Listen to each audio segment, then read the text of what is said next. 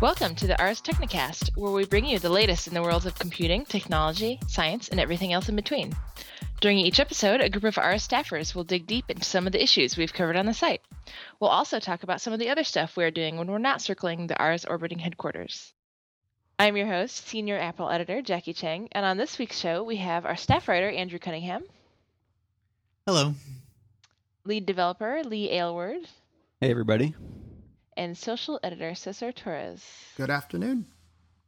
So this week we are talking about The Hobbit, the film that was just released last weekend, um, December fourteenth, twenty twelve. Um, we're basically going to talk all kinds of spoilers in this episode. So if you haven't seen it, or if you're ex- you know extremely spoiler phobic, um, you can probably stop listening now. Um, and for those of you catching up, uh, we're talking about The Hobbit, which is based on the book, and I think Cesar is going to give us the quick rundown um, of the plots. Sure. Uh, just in case you've missed everything that's been happening on planet Earth for the past couple of years, the this, the Hobbit uh, is finally out. And what this means is uh, you're seeing the prequel of Tolkien's trilogy of Lord of the Rings, which was a single book called The Hobbit, Uh, made into a movie, uh, which is actually three movies. They've taken what was a tiny book and made a trilogy. And so December fourteenth, which was last Friday, uh, the movie released. And this one is basically a third of the, the story. And if you're not familiar with the story of Lord of the Rings and The Hobbit, um, the story centers around Middle-earth, which is full of fantastical creatures and things called hobbits that are sort of like little dwarves, but not quite. And uh, it's full of very high fantasy tropes. So if you ever got into swashbuckling sword fights and dragons, it's all there. But what's important to remember about The Hobbit is that it originally was written as a children's book. And eventually uh, Tolkien revised the book once Lord of the Rings was a bigger Uh, part of his mythology, to make The Hobbit fit with that story a little better, and to also kind of get things ready for what would happen in those films, which already exist. Those those were made by Peter Jackson, and uh, this film is also a Peter Jackson uh, film. So uh, if you haven't seen it yet, uh, we are about to give you lots and lots of spoilers, so just beware.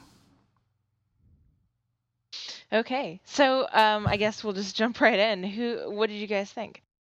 Uh, well, I, I really liked it. Um, I don't know. I didn't have many expectations going in, and uh, I was just enjoyed the whole thing from start to finish, even though it was like three hours long. I had no complaints at all when I came out of the theater. Then I read all the reviews, and I started like developing some complaints, but my initial reaction was very happy with it. So I'm kind of interested to hear how familiar everybody is with the book and with Tolkien in general. Like, is there anybody here who never read the books and just saw the Lord of the Rings films?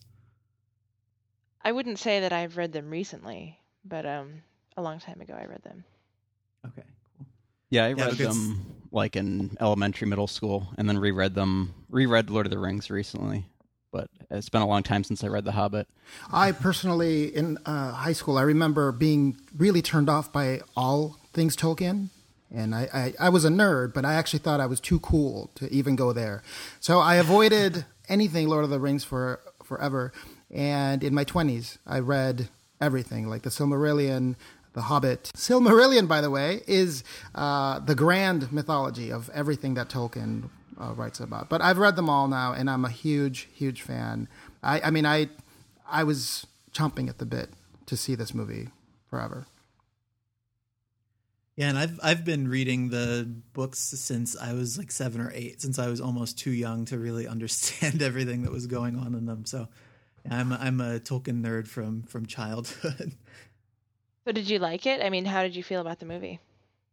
I was not in love with it. And it's not because it wasn't true to the material in the books, but um, it's, I mean, it, it there's been a lot made about the decision to split it up into three movies, and I was willing to give Peter Jackson the benefit of the doubt based on what he had done with the Lord of the Rings trilogy. But there's just, in this movie, there's just so much padding. Like, there's so many chase scenes and so many battle sequences that they, that feel like they go on like much, much longer than they should, that it, it really it really doesn't justify the decision to make it into three three-hour movies rather than, say, two movies. But were you thinking that when you saw it, or did you like? I mean, when no. I was when I came out of the theater, I was like, "Oh, that was awesome," and then I and then I got home, and after I like talked about it with people, I started thinking that a little bit. But when I was in there, I was enjoying it.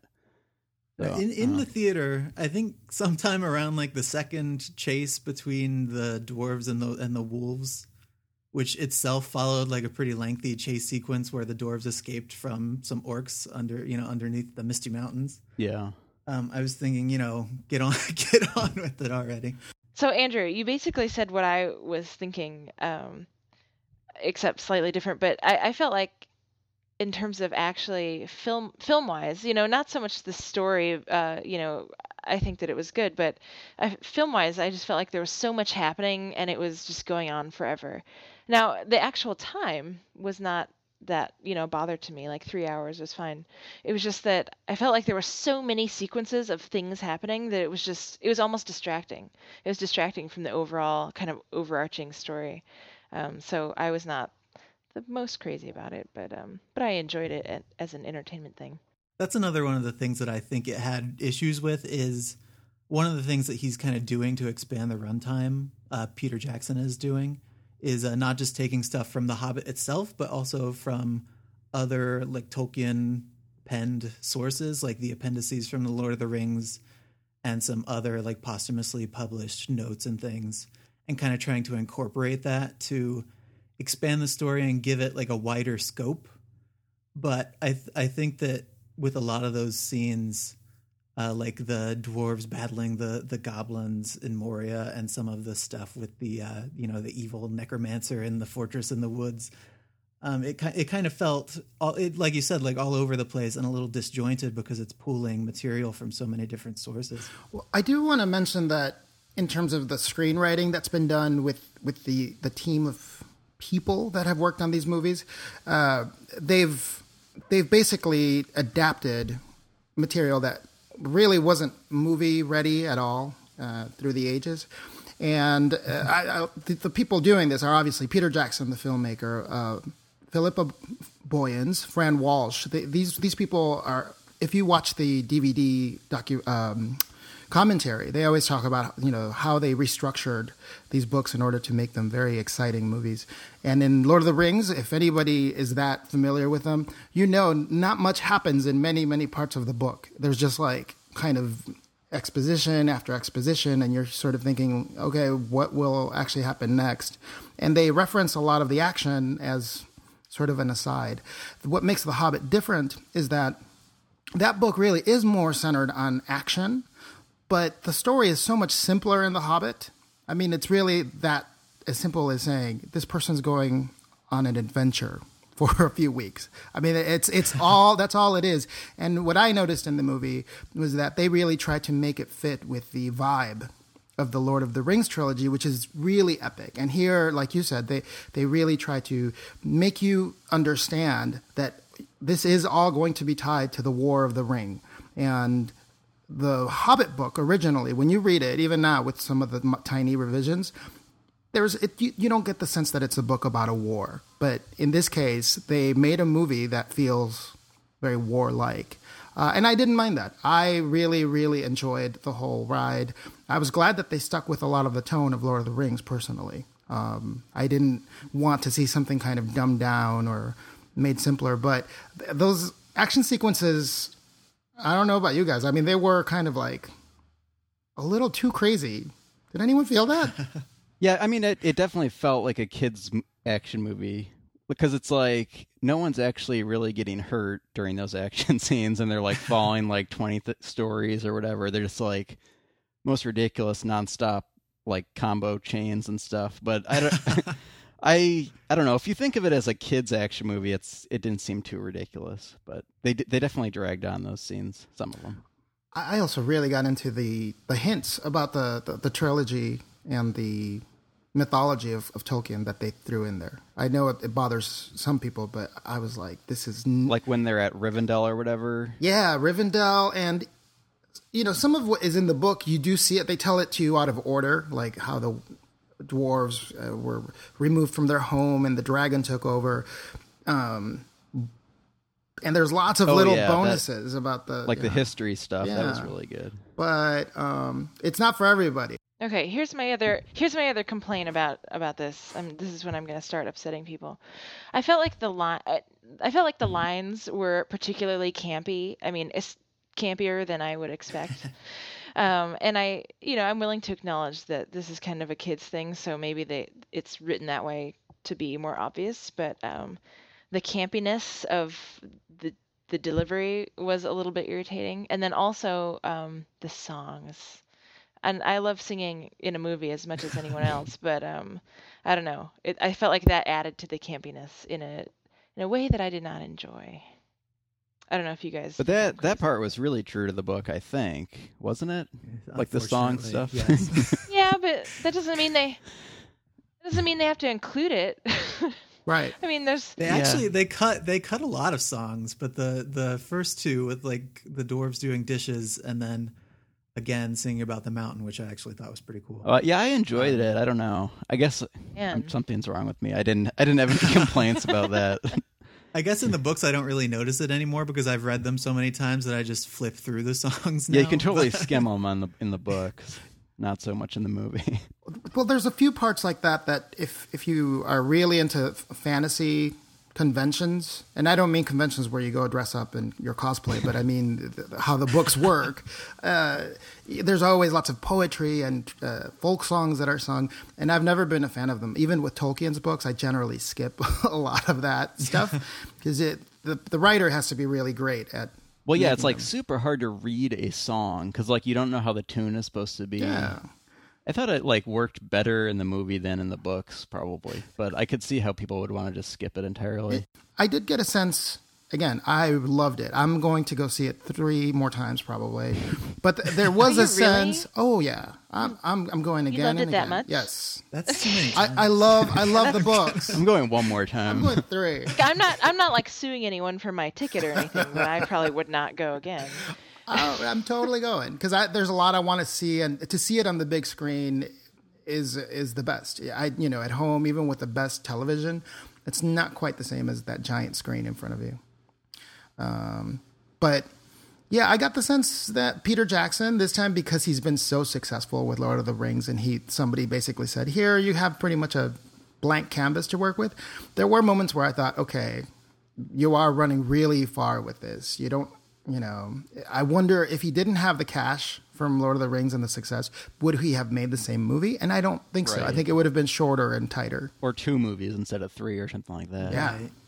And I think that happens to a lot of uh, writers. Like, I think the, maybe people will get mad about this too, but I, I think you can detect when the Harry Potter series goes bad by like when she got this huge wide-ranging success and...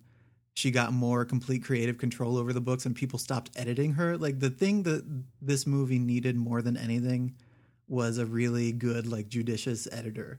And I think yes. that it didn't have one because Jackson has so much clout now. Yeah, it was like a director's cut, like straight to the theater. Yes. Like I would have liked to watch yes, the, exactly. the long version at home. That would be good. But they, they could have done like a more theatrical release, like a more cut down version for sure. Mm-hmm. Okay. Jacqui, I'm interested to know uh, if you have any examples of lines that you thought were particularly campy, because having just seen the movie and read the book, like within the last week, I want to see if the stuff you had the most issue with was the stuff that was pulled straight from the book or the stuff that Jackson made up. So, of course, now that you're asking me this, I don't know that I could tell you exactly which which lines, but I wouldn't even necessarily say it was the lines themselves. I, I don't want to say predictable, but I mean, I felt like it was just really campy. Just everything about it was how, like, the dialogue, the way, the way it was executed was campy. A lot of critique I hear is that it's, like, cliche and stuff, but then it seems like people don't recognize that it, like, invented all the fantasy cliches. But, I mean, it doesn't excuse, like, campy lines in a movie, but just a lot of, like, the tropes that Cesar was talking about at the beginning, like, Hobbit started a lot of those, it seems like, to me. Yeah. Yeah, it really did. I mean, I... I'm willing to accept that. I'm not, uh, I understand that some people like that stuff. Well, it's just, it's just hard because you, you, you really think about what what the story, at least originally, was. And Bilbo is this really amazing character. He's a little shy, but he's uh, always smiling, and he is willing to uh, put himself into some adventure, although he's hesitant. It, it's very endearing. And in this, I I also didn't feel like Bilbo comes through all the time. The story is meant to be his. And they did so much, and they kept it so at that fantasy level of Lord of the Rings. That's why I think some of the um, dialogue doesn't work, because the Lord of the Rings is really quite different. The tone is that, like, you know, oh, everything's serious because the ring is going to take over. And here they don't even know that the ring exists yet, you know, or, yeah. Right. The styles don't match up. I think that's, you've finally put a, you know, a finger on what I'm trying to say, is that the style of the dialogue doesn't match so much with the style of the rest of the movie. Yeah, I think that makes sense. Yeah, and I mean, part of that is the source material. Just because The Hobbit, it's it happened before so much of the like background world building stuff that Tolkien did later was like established, and it's and it's aimed to an audience that's much younger. So it's, you know, it's got a much narrower scope. It's a lot simpler in its language. And I mean, I think one of the things that the movie did well was kind of reconcile the tone of The Hobbit with the tone of The Lord of the Rings. But there are definitely places where that's where that's not true, where they don't succeed in that. Right, like apparently one of the scenes that he went back and wrote was that Gollum scene. Yes, and uh, and I thought that was a really good scene, and it it didn't like fully gel with the rest of the movie, but I really enjoyed that scene. Uh, well, that was another problem. Gollum is part of like the national psyche now. You know, people people love Gollum. I, I there were people in the theater that were clapping when he came on. Which, oh, yeah. People were definitely cracking up, laughing. Yeah. Which, I mean, it's kind of expected a little bit. Yeah. I think that was probably my favorite scene in the movie. And I think they did they did a good job, like, walking the balance between just shooting the scene directly as it happens in the book, mm-hmm. and also integrating the movie version of Gollum, who's a little more over the top and a little more, like, overtly bipolar. Mm-hmm. Oh, my God. Let's talk about Gollum's emotional issues. He has serious problems. Um, yes. But no, I, I mean, I like that. I like that scene a lot, too, but I did feel like um, it was, I felt like it was very separated from the tone of the rest of the film. Mm-hmm. Did you guys hear that apparently that scene they shot like before anything else in the movie? They got uh, the guy who plays Gollum and then Bilbo together before they got the rest of the cast, and they spent like a week shooting it over and over again, I guess, which kind of explains. I mean, it felt pretty refined, like they were they had worked on it a lot. But well, I don't know, I thought that was kind of interesting. Well, I think it just also resonates because I really think of the the trilogy of movies of Lord of the Rings. The performance of, of that creature, or Andy Serkis playing the creature, is just incredible. So you, you see him mm-hmm. come back on, and you you know that he's been working this character for many years, and it's back. And uh, I love that scene too.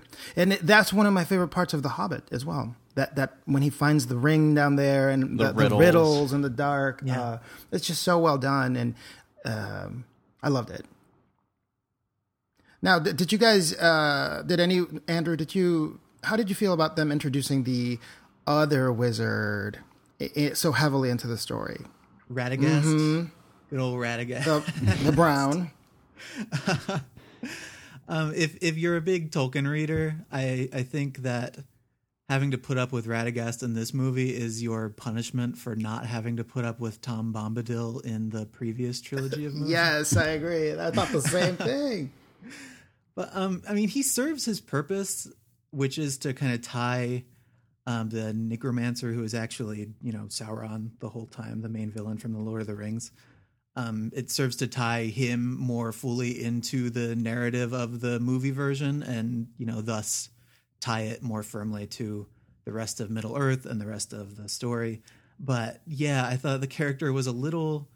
He was, just, he was just played a little too broadly. The whole the whole thing was just a, a, just a bit on the ridiculous side, I think. I felt like they had to do that because they have two other wizards in the other films that are so serious and buttoned up that they wanted some sort of comic relief. But I started cringing, actually, when I saw the little sled with the rabbits.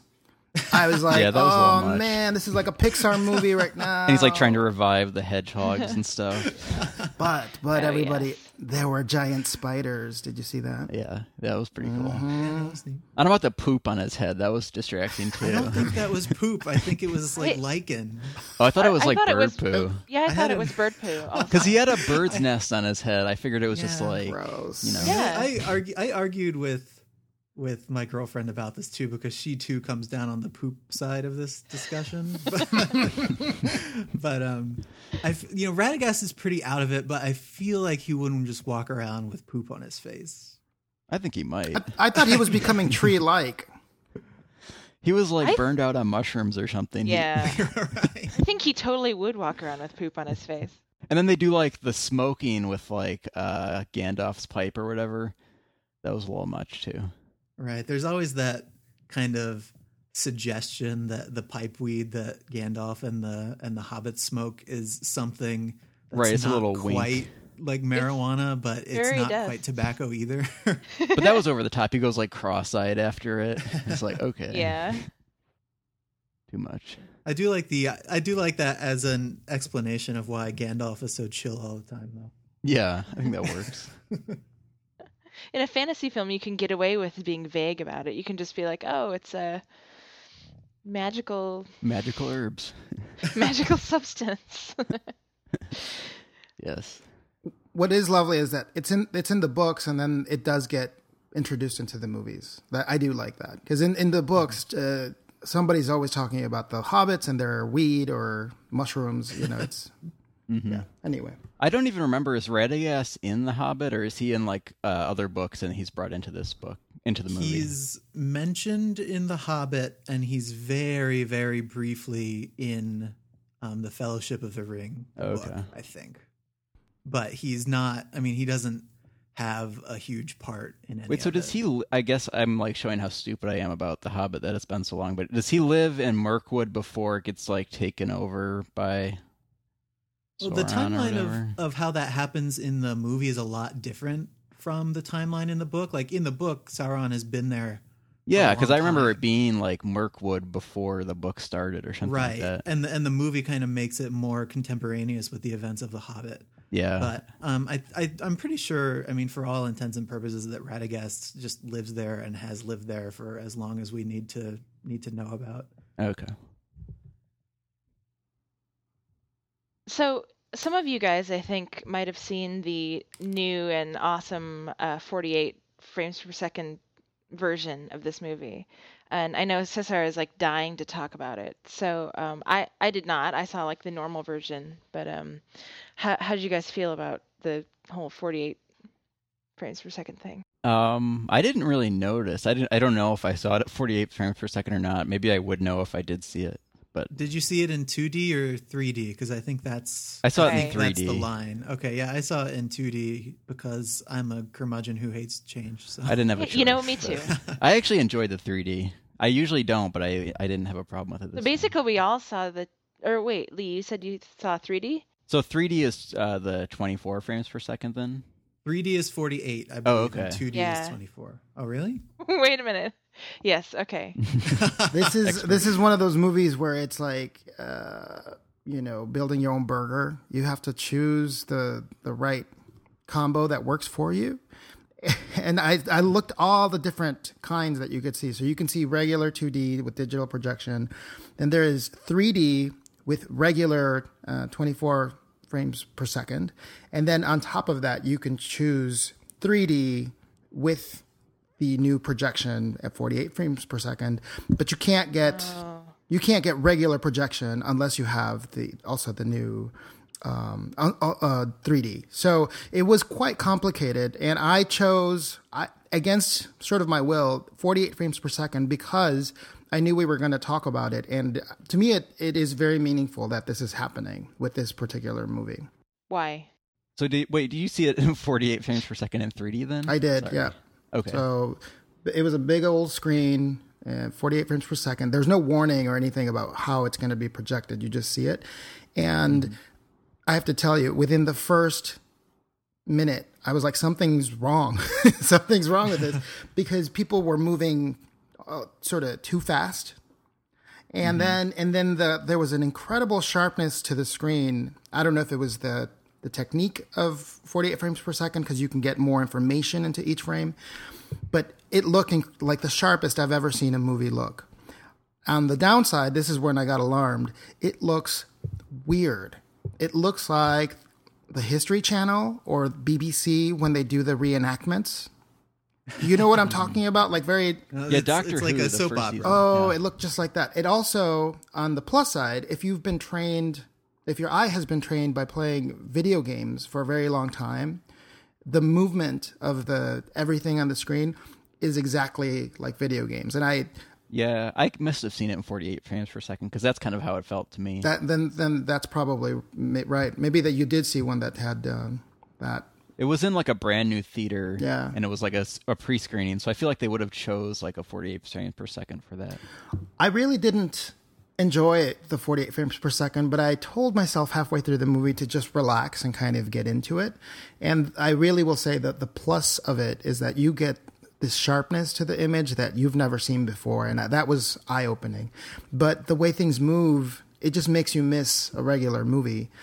Yeah. Um, but I think probably if this is successful, or if these kinds of movies continue, this is going to be something we'll look back one day and, and say, remember the first movie that was really released widely in this format? It was The Hobbit. Because I think kids who watch this aren't going to care. I swear to you, they're not going to care. Well, the funny thing is, like, most people don't care that they don't like think to themselves, like, I'm going to see a twenty-four frames per second movie. So I wonder right. if people are actually going to like think to themselves in ten years, like, oh, forty-eight frames per second, or if they just get used to it, like after a year or something like that, or how that's going to work. Well, I mean, if I wonder if you went up to a person on the street now, like an average person, and asked them how many frames per second a movie is normally projected at, you know, if they yeah. would even be able to tell you. Yeah, no one would right, know. yeah. Yeah, they're making a big deal out of it, because you can tell the difference, but I think people will get used to it pretty quickly if it becomes like a regular thing.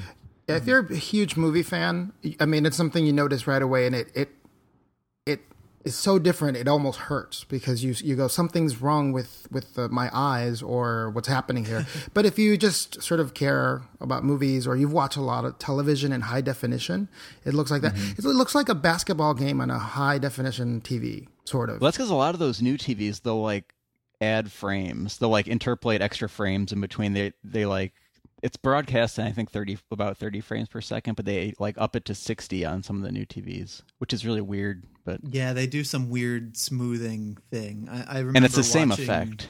Yeah, yeah. I remember watching uh, the Pixar movie Up on one of those one time, and I couldn't figure out how to turn the smoothing off. Yeah, there's usually and like a the theater thing, mode. It just looked like it had been shot with little toys instead of with, with C G. It really made a huge and negative difference to how the movie looked.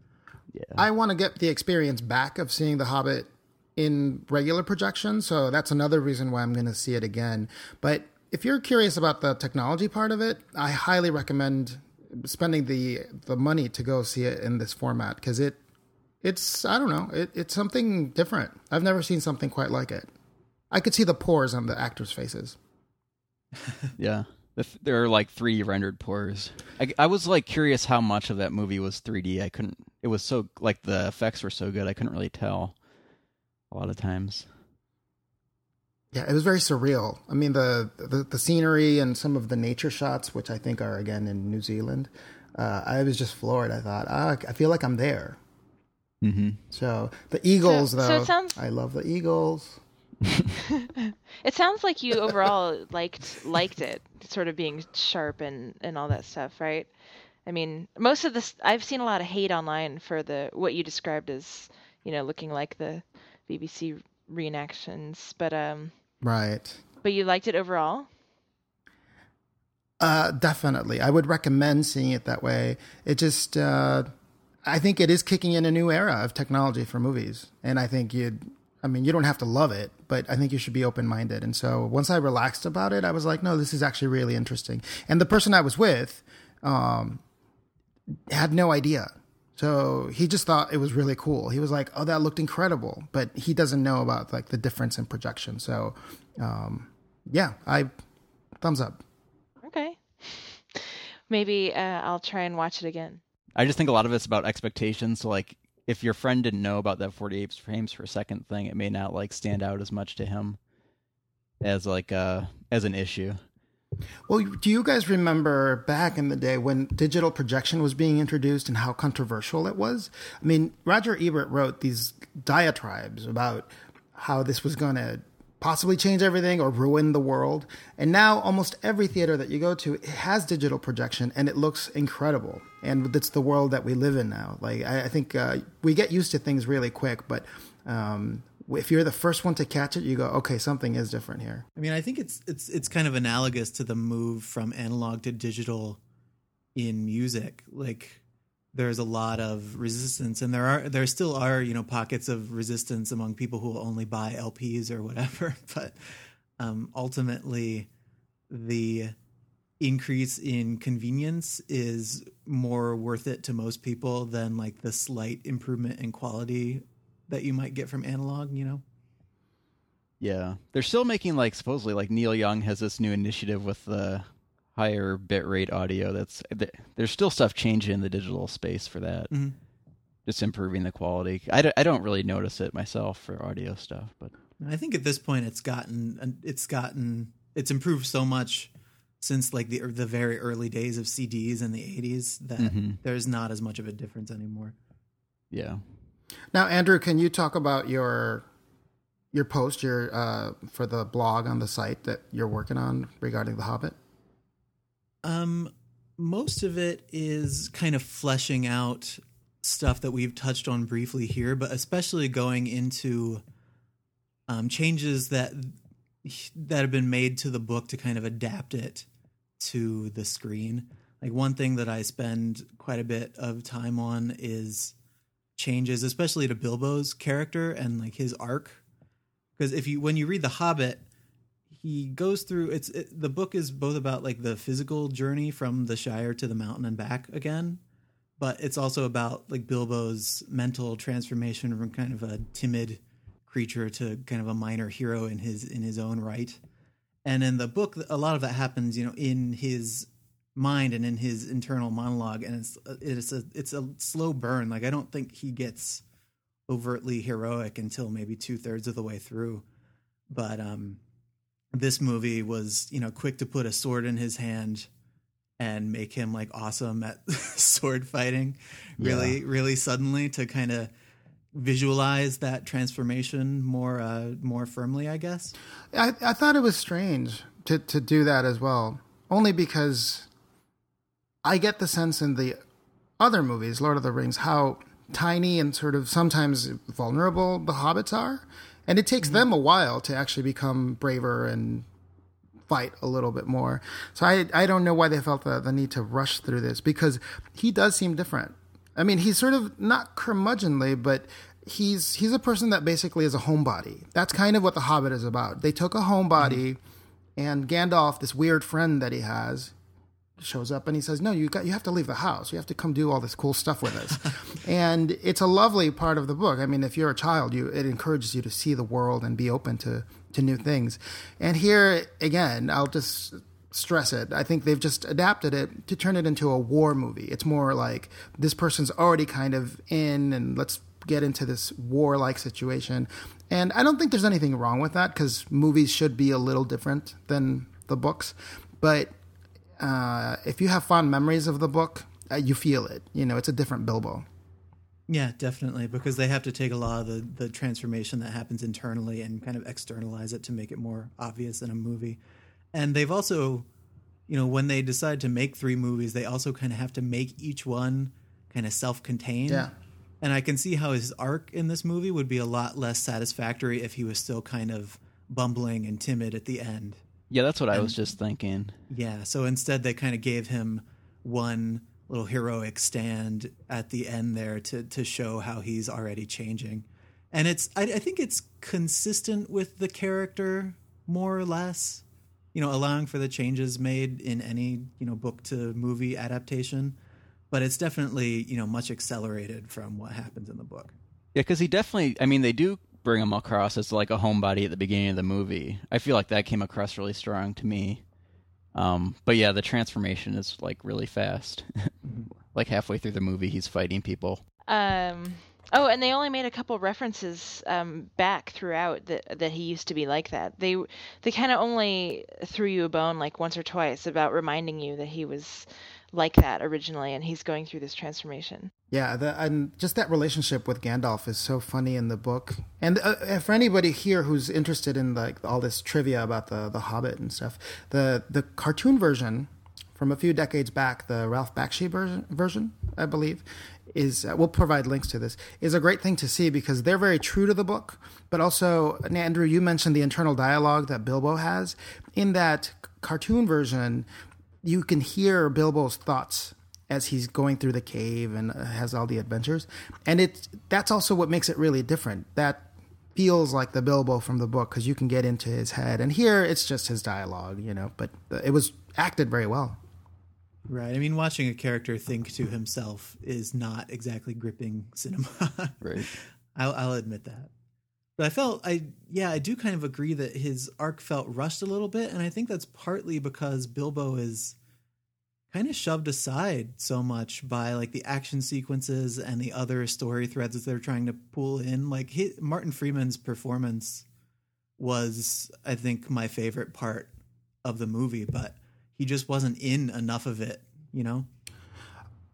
So the last thing I'll mention, it's actually a, a slight correction. It wasn't uh, Bakshi who did the Lord of the Rings cartoon adaptation, but it's actually Rankin and Bass. But uh, you can you can get this on Netflix, on the discs. It's I highly recommend checking it out. And it's one movie. It, it's not a trilogy, so you could just see it in ninety minutes. It's over. It's just The Hobbit, right? Just The not Hobbit. Lord of the Rings, right. Okay. Yeah, I've never seen that. I should definitely check it out. I've heard all about it. I've seen like screenshots from it, but never watched the whole thing. Yeah, it really looks and feels like what you would expect. It, it's very cool. Yeah, I think it's uh, let's see, from the seventies. So check it out. It's we'll put the link to Wikipedia. There's a lot of stuff people have written about this particular movie. Cool. Okay. Well, I guess. Uh, since the opportunity seems right, we may as well wrap up since we're running out of time soon.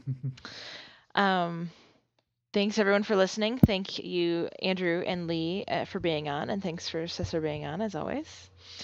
And um, let us know what you think of our Hobbit discussion, and if you violently disagree with anything we've said, um, I'm sure we'll all be arguing about it in the comments after it is posted, so let us know what you think. If you like the podcast or have feedback, uh, please feel free to let us know in the comments of this post, or you can leave a review on iTunes if you uh, if you like the show. We really appreciate it. Yeah, bye, everyone. Thank you. Bye. Bye.